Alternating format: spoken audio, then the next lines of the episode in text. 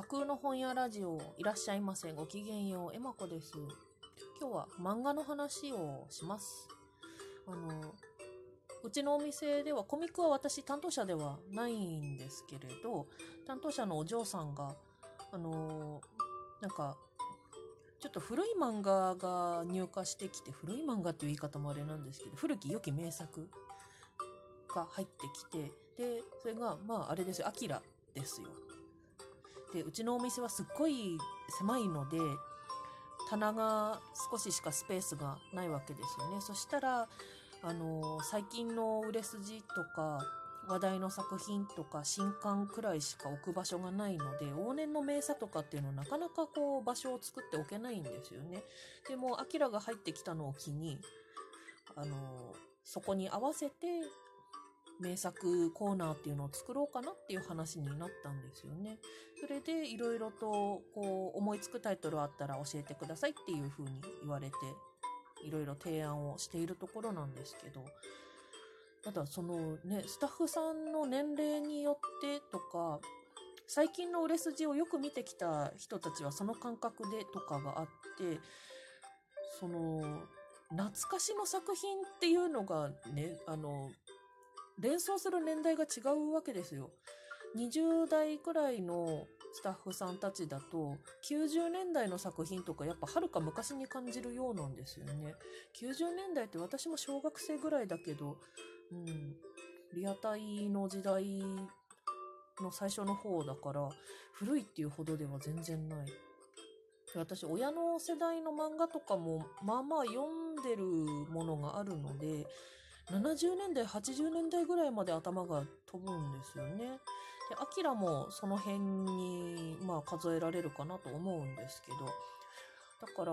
なかなかこう、懐かしの名作コーナーって言いつつ、年代がすごく広くなっていて、アキラの次に入ってきたのが鋼の錬金術師なんですけど、私、鋼古いって思ってなかったので、びっくりしましたね。確かによく考えると、10年以上前に、あの、最終回が載ったガンガンのバカ売れ騒動があったのを覚えてるので、新しくはないんですね。驚きました。いや、映画になったりとか、動きはずっとあったし、荒川先生もね、あの、ずっとバリバリと現役で書かれていらっしゃるので、なんかね、時間の経つのって早いんですね。そんな風に。でも、アキラとハガレンの間ってすっごい開いてるので、その間を他にどんな作品で埋めていこうかっていうのが、なかなか難しくなってる様子です。で、割と他のスタッフさんから上がってるタイトルっていうのがジャンプコミックスが多いようなんですよね。まあわかりますよ。ジャンプは名作、まずドカドカ出しているので。でも、あのやっぱり広い場所を取れるわけではないので、それなりにコンパクトな冊数であり、で、完全版とかだとかなりでかかったり、単価が高かったりとかもするので、その辺も調整しつつ、いろいろとあの、画策しているところです。で、私が挙げたのは他のスタッフさんがあんまり挙げてないジャンルにしようと思って、割と女性向けな女の人がターゲットで書かれたけど、誰が読んでもっていう感じのえー、蜂蜜とクローバーとか、あと、のだめカンタービレとか。あれもね、でも2000年代だと思うんで、やっぱアキラが浮くんですよね。うん。あと、バナナフィッシュ。バナナフィッシュはね、あの書かれた年代でいくと、アキラと同級生ぐらいなんで、うん。まあ、いいかなと思います。うん。で、内容にも間違いがないので。で、近年になってアニメ化もしていて、それの評判がすごく良かったなっていうのが記憶に残っているので、で、まあ、名作ってね、あのーどんなに書かれてから時間が経っていようと、読む人を選ばないなっていう感じはしています。うん。でもバナナフィッシュって今あの流通してるの文庫が主流のようなんですけど単行本のねあの黄色い末期機のあのカバーがいいじゃないですかね。あれでこう揃ってて目を引くと言ったらない。うん。できれば私個人としては単行本で置いてほしいんですけど今ちょっと入手しにくいみたいですね。残念です。うん。でもバナナフィッシュは入れてもらえるかもしれないな、と。あとは何を提案したかな？あ、浦沢直樹作品とか。浦沢直樹作品は名作ありすぎて、あの、タイトルを絞れなかったんですけど、私最初にドハマりしたのは20世紀少年、21世紀少年で、ちょうど映画になるちょっと前ぐらいの時期に、こう、当時勤めてた本屋で平積みにしてドーンって置いてたんですよね。でその時も20冊ぐらいは出てたんですけどもともとあんまりこう浦沢さんの絵が得意でない感じだったのでなんとなく遠巻きにしていたんですけどなんかなんか一冊買って帰ってみたんですよ試しに。そしたらもうすごい後悔してもうなんで一冊しか買ってこなかったんだろうって明日にならないと続き買えないじゃんっていう風になっちゃってもうあの続きが読みたくて夜も眠れないみたいな状態になってしまったんですね。うん。あれは、うん。すごい、その焼きもきが、すっごい覚えてますね。うん。ただちょっとこのシリーズはね、あの、冊数が多いんですよね。いや、でも外れないから見てほしい。あと、モンスターとか、マスター・キートンとかを提案したかなうん。で、浦沢作品はあれですね、全巻まず揃えて、お休みを取って、で、食料と飲み物をちゃんと用意して、一日引きこもって全巻一気読みするっていうのがおすすめですね。あの、すごい会う人は、これやらないと、明日が来るまでがすごい長く感じるやつ。早く本屋に行きたいってなるので、うん。ちょっと懐かしくなってしまった。うん。あとは、えー、山下和美さんの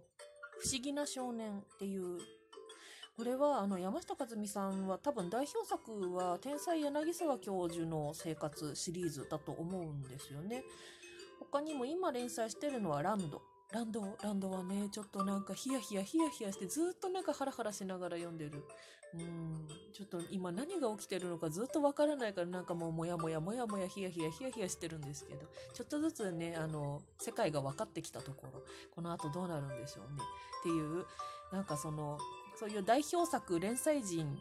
と並べた時に知名度ではちょっと低いかなって思うんですけど、これがまたあの、なんだろう、隠れた、隠れてないか、名作ですよ、やっぱり。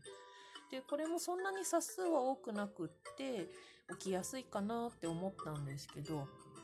で、これ、あの、年代的にもそんなに古い話ではないけれども、あの、こう、名作として、キラとかバナナフィッシュとかと並ぼうってなった時に、内容で負けない話っていうことだったら、すごくいいなと思ってこれは提案しました。ただね、入手できなかったらしくって、品切れですかね。うん、これはちょっとあの、並ぶかどうかわかんないっていうことでした。うん、なんかこんな感じで。あと私、富樫信者なので、あの、悠々白書を上げてきました。悠々白書もジャンプコミックスにしては、連載、こう、短めだったので、単行本でも19冊しかないんですよね。で、完全版と文庫版っていうのが、それぞれ出ているんですけど、うん。今、どうにかして入れようとしたら文庫がお手軽なのかなはい。全部持ってるんですよね。内容は変わらないけど、全部持ってる。個人的には誘白の後に書かれたレベル E もすごい好きなんですけど、うん。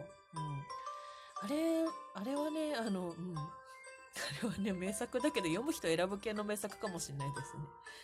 うん。電車とかで読んだらいきなり来るから、あの、社会的に死んでしまうので、うん。人のいないところでどっぷりと読むのがいい気がする。はい。うん。余白も入れたいなって言ってくれてるんですけど、どうなるかな？うん。なんかそんなような感じでいろいろとこう、まごまと提案したり、参考になりそうな、あの、昔コミックスについて書かれたムックとか出てるんですけど、そういうのを渡してきたりとか。今、ちょっと毛色の違う棚が出来上がろうとしています。で、提案した以外にも、こう、スタッフ間のおしゃべりの中で出てきたのが、あの、一条ゆかりさんの勇敢クラブとかね。あれもね、ほんと面白い。大好き。あの、あれは文庫で10冊ぐらいかな。出ていって、うん、スペース的にもいい感じ。えーちょっと全体通して読むと意外とオカルトな話が多かったりするんですけど、うん、ドラマにも一回なってて、うん、あの、お金持ちの名門のお家のお嬢さんお坊ちゃんがそういうセレブな学校に通ってて、で、あの、どんちゃん騒ぎ、どんちゃん騒ぎっていうの？なんかちょっとアクション入ったりとか、事件を解決したりとか、いろいろ巻き込まれたりとか、なんかあのスカッとする感じがすっごくいいですよね。それがあの一条ゆかりさんの美麗なキラッキラの絵で展開されるわけですよ。うん。大好きですね。うん。あれ、あれもいいんじゃないかな。あと、まだ提案してないけど、あの、不思議遊戯とかいいかもなって思います。でもあれ、もしかしたらちょっと、高校生くらいに受けるかなっていう感じはするけど、うん。自分とこのお客さん層よりも若い世代向けかなっていう気はするけど、あれはでも、いいよ、不思議遊戯。不思議遊戯は実は自分のとこで持ってなくて、お友達に借りて読んだんですけど、そのなんか人のものをこう読ませてもらってるっていう不思議なこう、ふわふわした緊張した感じみたいなのが、物語のドキドキと相まって、すごいなんか印象深く覚えてる、そういう漫画ですね。うん。あれもちょっと提案してみようかな。皆さんはあの古き良き名作漫画って言ったら何を思いつくでしょうね。どんな棚が出来上がるか今ちょっと楽しみにしているところです。では、エマコでした。